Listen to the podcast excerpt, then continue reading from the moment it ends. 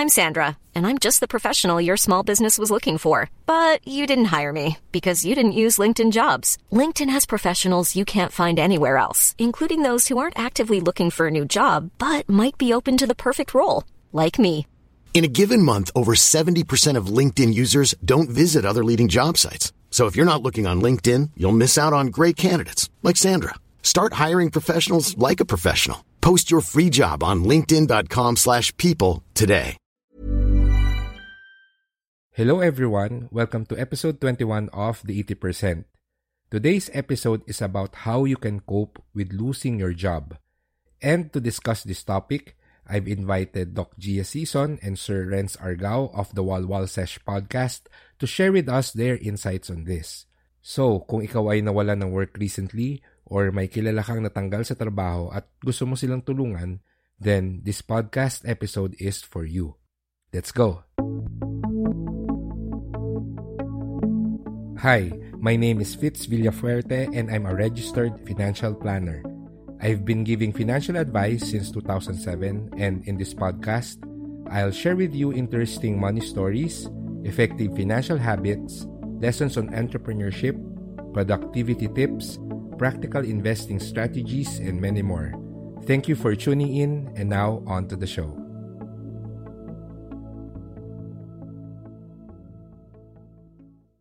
Mahirap mawala ng work, and that's actually something that I've experienced before. Not a lot of people know this, but there was a time na natanggal ako sa trabaho. I was working for a relatively small company back then, which was rapidly growing and ang daming bagong projects na pumapasok. So of course, there was a lot of things that needed to be done and you can say that I wasn't really able to handle my responsibilities effectively. Kaya one Friday afternoon, tinawag ako ng HR department head sa office niya at sinabi sa akin na they would need to let me go and find someone else with more experience on project management. Siyempre, nalungkot ako nun kasi I was really trying to do my best. But I guess, alam niyo na ang susunod na linya, yes, my best wasn't good enough. Hi, I'm Renzer Gao. I'm actually a clinical psychologist. So, ang specialization ko naman actually is on traumatic stress. Losing a job can be traumatic. So, I talked to Sir Renz, who runs Argao Psych, a center for psychological services in Pampanga, to tell us what happens in the mind of a person when they lose their job. Ano-ano ba ang mga tumatakbo sa isip ng isang tao na natanggal sa trabaho? Well, ano yan eh, iba-iba din yan kasi yun nga, um, depende dun sa situation din nila the time na nawalan sila ng trabaho, no? Um, yun nga, if they, they have um, parang a need for finances because of health reasons or um, yung iba may mga anak na pinapaaral or yun, yun nga lang, yung panggastos ng sa araw-araw, um, a lot of those people experience syempre yung difficulty of accepting na nawalan sila ng trabaho uh, you would hear them uh, complaining or usually ang maririnig natin, um, paano na kami or paano na ako, yeah. paano na yung pamilya ko, yun, common yan na uh, ano na ipapakain ko sa kanila, especially kung siya yung breadwinner, no? So, uh, yun yung lagi nating naririnig. Eh. It's, it's always a question of paano na um, a question ng uh, the need for direction or um, an answer to how they could uh, deal with the challenges na nga of losing their source of income. No? Um, although we've heard din naman others na um, although financially okay naman sila pero dahil nawalan sila ng trabaho, um, lalo na kung yung reason for for termination is um, related to their performance. No? Minsan may mga issues yan on self-worth na parang hindi ba ako magaling or uh, may regret din na sana I did my part or I did well on, on the work that I'm doing. So, iba-iba din naman yung yung maririnig natin sa kanila no pero yan I think so far um, personally from what I've heard yung question talaga na paano na kami yung paano na yung pamilya ko Fortunately for me okay naman ng finances ko noon pero masakit at malukot pa rin dahil the reasons was related to my performance. And I agree, nagkakaroon tayo ng questions about our self-worth kapag nangyari sa atin ito. Yeah, I'm Doc Gia Season. I'm a medical doctor. Tapos specialty ko sa occupational medicine and uh, I'm hospital-based. That's Doc Gia. Aside from being a medical doctor, She's also a mental health advocate and the host of G Talks on CNN Philippines, where she talks about various topics related to emotional wellness. During our conversation, Doc Gia generously shared her experience when she lost her job. If I may share, uh, there was a time I lost my job because of health reasons. Uh, when I was uh, diagnosed with cancer, I was I had a job then, but I had to let it mm-hmm. go because uh, I had to I had to heal. Uh, questions of self-worth talaga mangyayari yan. Of course, sabi, sabi ko dun, sabi ko then, uh, fine given yung cancer, no? But parang minsan rin, uh, umiral sa isip ko that time was, I'm not good enough for them to stay, for them to parang, di ba, parang kahit, kahit consultant mm-hmm. man lang ako at that time. So, yan, ano talaga siya? Nagpatong-patong. Tsaka tama si partner, no? Yung paano na talaga, paano na yung even yung mga daily, mga basic needs, talagang ano yan, uh, it cost me sleepless nights aside from the other side of the problem. So, it really cost me a lot of uh, worry and uh, anxiety at that time. I believe there are two aspects when dealing with a job loss. The first is the financial aspect, and the second is the emotional aspect. Losing a job will definitely have an effect on our finances. At madaling sabihin na humanap na lang ng bagong trabaho. Pero hindi madali gawin yon, lalong-lalo na if you're not in a good headspace. Sir Renz gives this advice. If you're the one who lost your job, uh, of course, it, it would be a mix of emotions, eh, no? Maraming negative emotions na papasok dyan, eh. Yun nga, yung anxiety, uh, some would even go to, into depression, no? Because of the loss of job or questions of self-worth or um, many things. Um, I think it's important muna to analyze then or understand your current situation. Nasaan ka na ba? Okay.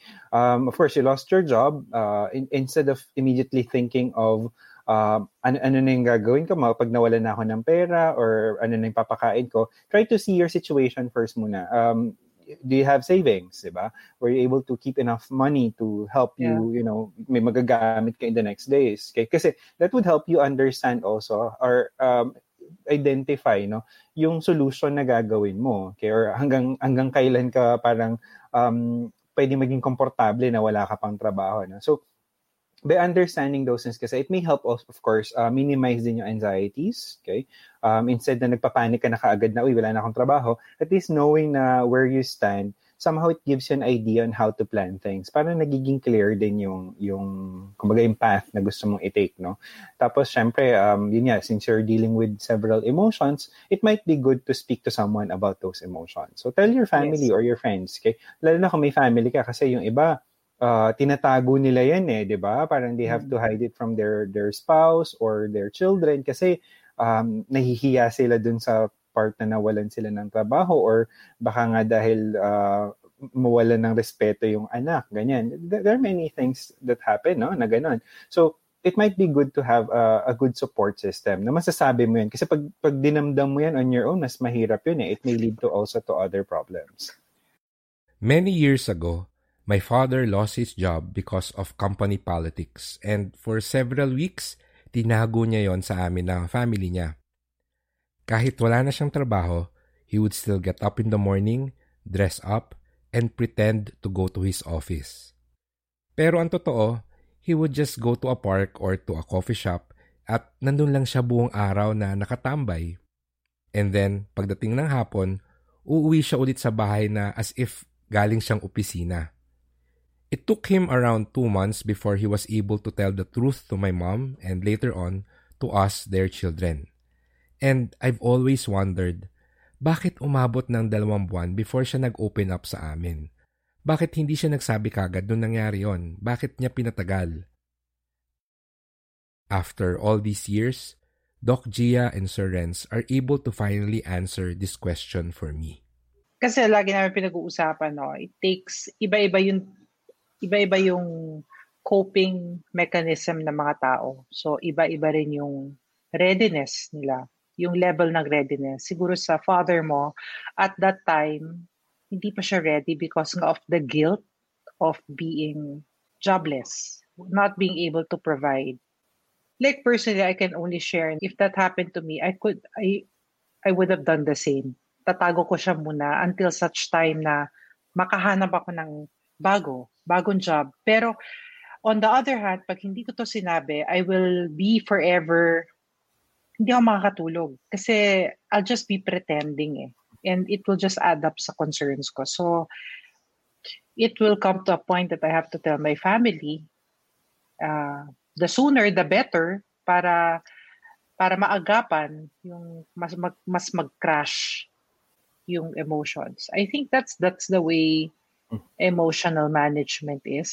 Mm-hmm. You have sooner or later dapat pag-usapan mo para yun para, masakit siya pero kailangan the earlier na harapin mo siya the quote unquote ah, the the better it may be kasi magagawan meron at meron paraan yan. That, that's my take on on your question, Fitz. Mm. Um, add on lang doon, no? Um, gaya nung sabi ni Doc Gino, we always say na we take our own pace with things and mm-hmm. how we mm-hmm. process emotions. Lalo na yan, yan, when you lose a job, no? Um, although we are saying na seek support, hindi naman ibig sabihin agad-agad na pagka, True. kasi yun yan, yung binanggit ni Doc G, may readiness din yan eh, no? Ako depende sa tao yan talaga. Iba-iba yung, again, babalik ako sa, sa iba-iba yung coping mechanism. May iba kasi maghahanap agad ng trabaho Or meron namang iba na may pag-aaralan na skill para doon nila i-build yung kanilang future self, so to speak. So, iba-iba yung ano. And one thing that, uh, ito lang yung main takeaway ko rin dito. Don't compare your pace to others because it's it's never gonna be the same. Hello everyone! Let's take a quick break from the episode because I want to tell you about a free financial coaching video that you can watch online. It's called The Secret to Saving and Building Your Future and it's presented to you by the IMG Wealth Academy. This video will teach you the proper way to save money and you'll also learn the six steps to build a strong financial foundation. If you're interested to watch this free financial coaching video, then just go to imgwealthacademy.com. Again, that's imgwealthacademy.com. That's it. Now, let's go back to our episode.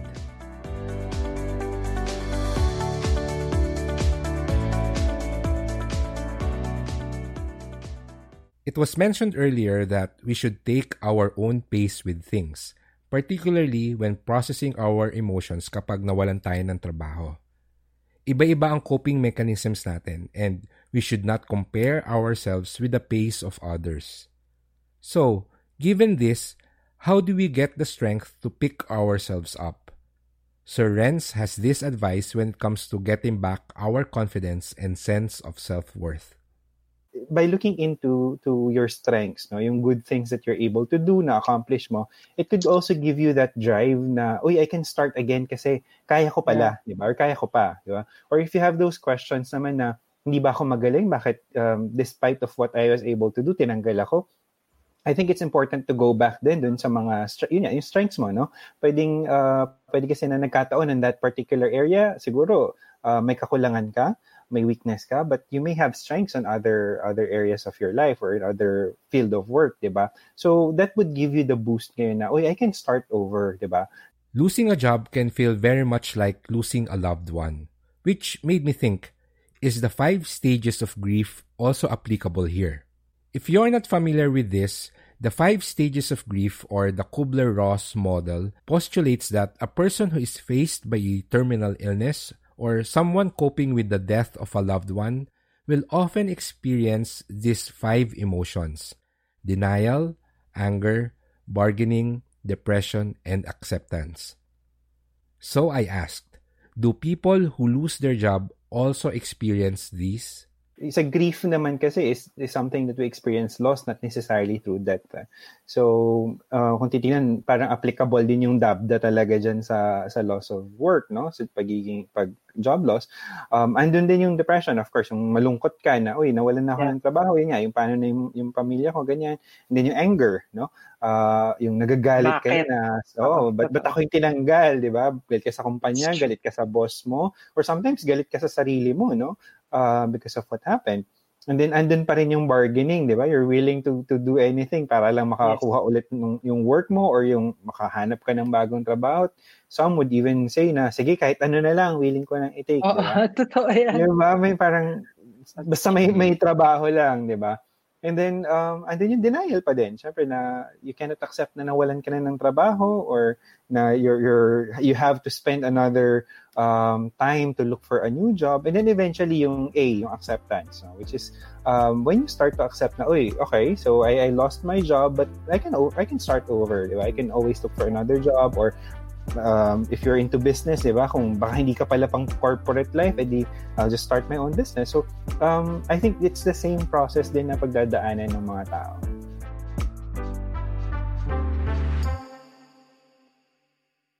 Throughout our conversation, parating nababanggit ni Doc Gia and Sir Renz yung importance of telling someone about what happened.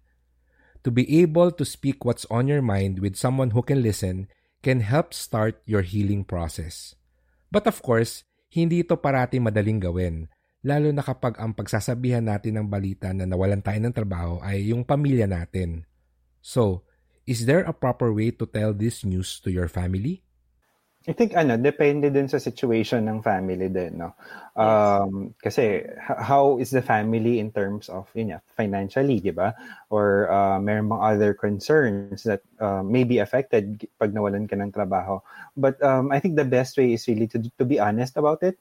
Straight to the point, okay? Uh, yes. Sabihin mo sa kanila.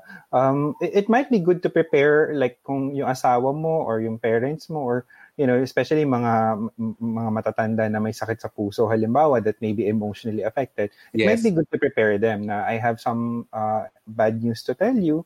So, kung kailangan pa upuin muna sila, no? Or kasi, kasi mm-hmm. mahirap yung nakatayo tapos biglang bibigay mo or nagluluto yan ano so it, it might be good to prepare them for oh ipa-prime mo sila bad it's a bad news eh but uh, the best thing is to really just be honest about it mahirap kasi yung um, minsan kasi di ba we try to soften the blow na we give false hopes na nawala na ng trabaho yeah. pero bukas din may bago na or ganyan. Kung wala naman, di ba, be, be safe din, you know, just be be honest kasi baka naman mag-expect din sila tapos ikaw din, di ba, you're, you're putting yourself in a position or you're giving a promise na baka hindi mo naman magawa, di ba? So, um, as to meron bang proper or ano, ito dapat yung script na sabihin mo. Yun nga, again, it depends on on your situation din. And yung readiness din ng tatanggap ng balita. Now, what if this time, you're the one on the other side of the conversation? Meaning, yung friend mo or yung kapatid mo or yung asawa or partner mo, sila yung nawalan ng work at ito sila ngayon. Kausap ka at sinabi nilang natanggal sila sa trabaho. What should you do? I think it would be good din, uh, syempre din sa facts, no? Tanungin mo din siya kung willing siyang i-share. O, ano nangyari? Bakit, uh, ba't nawalan ka ng work? Tinanggal ka ba? Or may nag, naging problema ba sa, sa office? Para din alam natin kung, kung saan tayo manggagaling. Kasi mahirap yung sinabi niya nawalan siya ng work tapos um, biglang nagalit ka sa kanya or uh, kahit sabihin mong, oh sige, hanap tayo ng bagong trabaho without knowing what happened, di ba? So, it might be good to know some facts then. Um, so ask them what happened. No? Um, pero kung sabi nila, ayaw ko munang pag-usapan din, that's okay. Pero kung andun yung question ng anong gagawin natin, um, it might be good then to to ask them. Actually, babalik mo yung tanong na yun sa kanila. Ikaw ba, anong balak mong gawin? Or, or anong mm-hmm. pwede mong itulong, di ba? Um, dun sa balak mong gawin. Kasi, of course, um, sa kanya yan eh. It, it's their own pace nga, di ba? Um, kung halimbawa, ako na partner niya, may trabaho naman, I could also give the the assurance no na o sige pansamantala yeah. habang naghahanap ka ng bagong work um pa, ano pagkasahin natin kung ano yung, yung kinikita ko ganun. Or you know again assess your situations may ipon pa naman tayo ganyan. So um let's let's try to i, tulungan mo na sila magplano kumbaga ng, ng mga yes. gagawin din. Lalo na kung yun, kung yun yung tanong ha if they're asking you what to do. So kung lumapit siya sa'yo na uy um nawalan akong trabaho I'm gonna apply again. So tanongin mo siya, oh, how can I help you with that, di ba? Mas maganda na yun eh. At least um, we're, we're also hearing from them how they're going to be moving forward. Ngayon, kung talagang down na down siya and emotionally unstable, um, hayaan mo lang. Hayaan mo ilabas niya yung emotions niya. Kung galit siya, ilabas niya yung galit niya and give the emotional comfort and of course, yung listening ear na kailangan nila. I agree with the partner, especially the part of paano ako makakatulong. For me, that's very powerful. Uh, be of support. Uh, makinig, uh, tsaka yung blame game. Tama mm. na yon I mean, lukmok na yung tao tapos sisihin mo pa. So, di ba, hindi, hindi ka nakakatulong. So, I think uh, if you have nothing also good to say, shut up. So, kasi may mga iba talagang masabi lang eh. So, mm-hmm. I think hindi yun ang kailangan at that time. So, mm-hmm. be of support. To end our conversation, I asked Sir Renz and Doc Gia to do some role-playing. For Sir Renz, we pretended to be office mates at natanggal ako sa trabaho. I was curious to know kung ano ba yung mga pwedeng gawin at uh, sabihin to help our friend at work to feel better. And then, para naman kay Doc Gia, ibang situation naman. And I want it to be a surprise, so let's just listen. Renz, uh, kinausap ako ni boss, uh, tatanggalin daw ako kasi kailangan mag cost cutting dito sa sa office. So, ano ba? Ano bang pwede kong gawin? Uh, ikaw, ano, ano, may, ano, ano bang dahilan ng binigay niya sa'yo? Bakit kanya tinanggal sa trabaho? Ah, uh, kasi cost cutting daw eh dahil um, uh, malaki yung gastos and siyempre may pandemic, the mm-hmm. business is not doing well and I was one of those na casualty. Sinabihan na ako ng HR eh, na tatanggalin ako. Mm-hmm. Oh, ikaw, anong naramdaman mo dun sa nung binanggit sa iyo 'yun? Okay lang okay ka lang ba? Ah, uh, yun nga eh, hindi ko nga alam eh. Kasi syempre, paano, breadwinner kasi ako ng family eh. Paano ko, paano ko papakainin yung pamilya ko. And, uh, uh, ikaw, sa tingin mo, ano bang dapat gawin ko ngayon? Oh, syempre, mahirap ngayon talaga maghanap ng trabaho dahil nga sa pandemic, no? kahit naman gusto mong maghanap ng bagong trabaho, hindi ganun kadali yan. Um, tingin ko muna, dahil uh, may separation pay naman na ibibigay sa yung kumpanya, uh, gamitin mo munang maayos yun para at least may panggasto sa mga susunod na araw. No? Pero I think kahit na mahirap maghanap ng trabaho ngayon, subukan mo na rin mag-apply. Maraming mga online uh, jobs na available naman. No? Tapos, um, ako, ang pwede kong ang matutulong ko sa iyo ngayon, uh, kung ano man yung kailangan mong ayusin dito sa opisina para hindi ka na kailangan lumabas-labas at habang naghahanap ka ng trabaho, pwede kong nang itulong sa iyo 'yon. Kung may kailangan ka ayusin papeles dito, ako nang bahala sa iyo. Yun, yun yung pwede kong itulong sa iyo. Naku, thank you. Kanta. Uh, Kasi yun, babalikan ko yung binanggit ni partner kanina na practical help, no? Kasi yeah. uh, ikaw nakatrabaho, ang hirap mahirap din 'di ba na yung yung kaibigan mo halimbawa na wala ng trabaho no. Uh, ganun din kagaya lang ng sa pamilya no. It, it's important to also check on them kung okay lang ba sila, ano ba may, may balak na ba sila. Um, at yun offer yung practical help na kaya nating yeah. ibigay. Syempre, be a friend lang. Offer the, the the the support that your friend needs. Huwag mo rin siyang uh, hindi rin maganda na bula-bulahin mo siya na, uy, ano, magaling ka naman. Sige, makakahanap ka agad ng trabaho, ganyan. Oo, totoo. Um, or kung uh, yung kagaya ng usapan natin kanina no? Uh, hindi na ako nagdwell dun sa problem eh. Kasi minsan yun nga wala naman tayong solution dun sa problema eh. So um, hindi mo na mababago yung nangyari. But instead focus on what you can help on the person. So maganda yung sinabi mo ha, na wag nang bula-bulahin. Kasi mm-hmm. of course oh, totoo yan. there's such a thing as ano eh toxic positivity di ba? Oo oh, yun. na, uh, okay lang yan ganyan. I I I also believe that that doesn't really help as much uh, although the intention is good. Doc Gia, meron din akong ano, role playing sa iyo. ah, talaga ba? Uh, Sige. So, Sana what mahirap. Hindi, madali lang. Uh, I don't know kung napanood niyo yung Four Sisters in a Wedding. Four Sisters in a Wedding. Oo, di ba? So, let's pretend na ikaw si si Connie Reyes, yung mom, and uh, she just uh, told you that she mom lost talaga. her job. Oo. so, in, in, respect, what if your daughter, ano mo, someday she lost her job and then uh, ikaw yung una niyang nilapitan. Pero siguro to get you into the mood, I actually prepared a clip nung, nung from that movie. So we can watch it and then uh, you can take it yung script uh, once na matapos no kung ano yung sasabihin mo dun sa anak mo Doc Gia. Sige, magpe-play ako ng clip ah. Ma, Ma, I'm sorry. I'm sorry, Ma. Nung nagkaroon kasi ng crisis sa Spain, isa ako dun sa mga teachers na natanggalan ng trabaho kasi sabi nila hindi naman daw ako talaga magaling. Oh, Ma. I'm sorry, Ma. Sorry. I'm sorry, Ma. I'm sorry. Sorry, Ma. Nako anak, alam mo, hindi mo kasalanan yon. May mga nangyayari sa buhay talaga na hindi mo, hindi natin ma-explain. Basta andito ako, lalaban tayo. Tutulungan kita maghanap ng ibang trabaho. Baka mas mahanap mo pa talaga yung future mo doon. Iyon. Talagang sinagot. Support, yun. very supportive mom, supportive. Kasi yun, hindi naman niya, yun. Yun ang sasabihin ko. Si, ano yan, legit. Mahirap at masakit mawala ng trabaho. And your feelings of grief after a job loss are completely valid. Because losing a job doesn't only represent a loss of income, but also a core part of our identity. Allow yourself time to grieve, but try not to dwell. Do it at your own pace. But remember that the longer you wait to begin to make a plan, then the more difficult it may be to get back up on your feet. It's okay to take a break.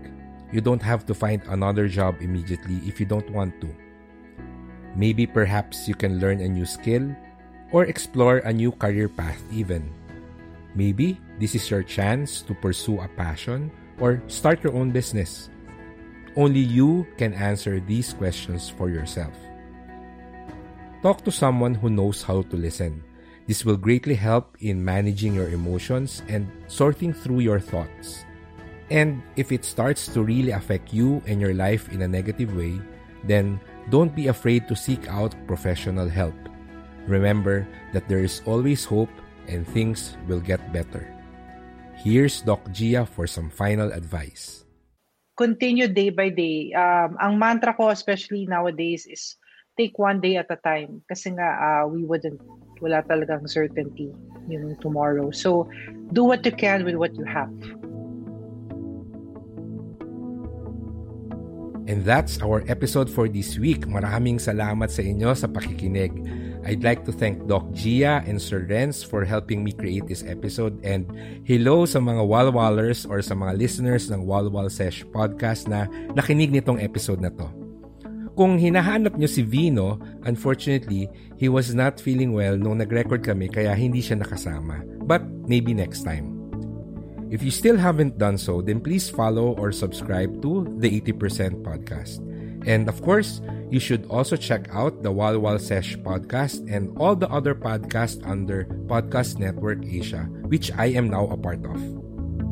To get their links, you can go to this episode's show notes, which you can find at bit.ly slash the 80%. Moreover, kung meron ka palang tanong, anything about personal finance, business, freelancing, or investments, then you can record a voice memo sa phone mo and then send it to me. Just email the audio file to readytoberich at gmail.com and maybe one of these days, I'll feature your question and answer it on one of our episodes.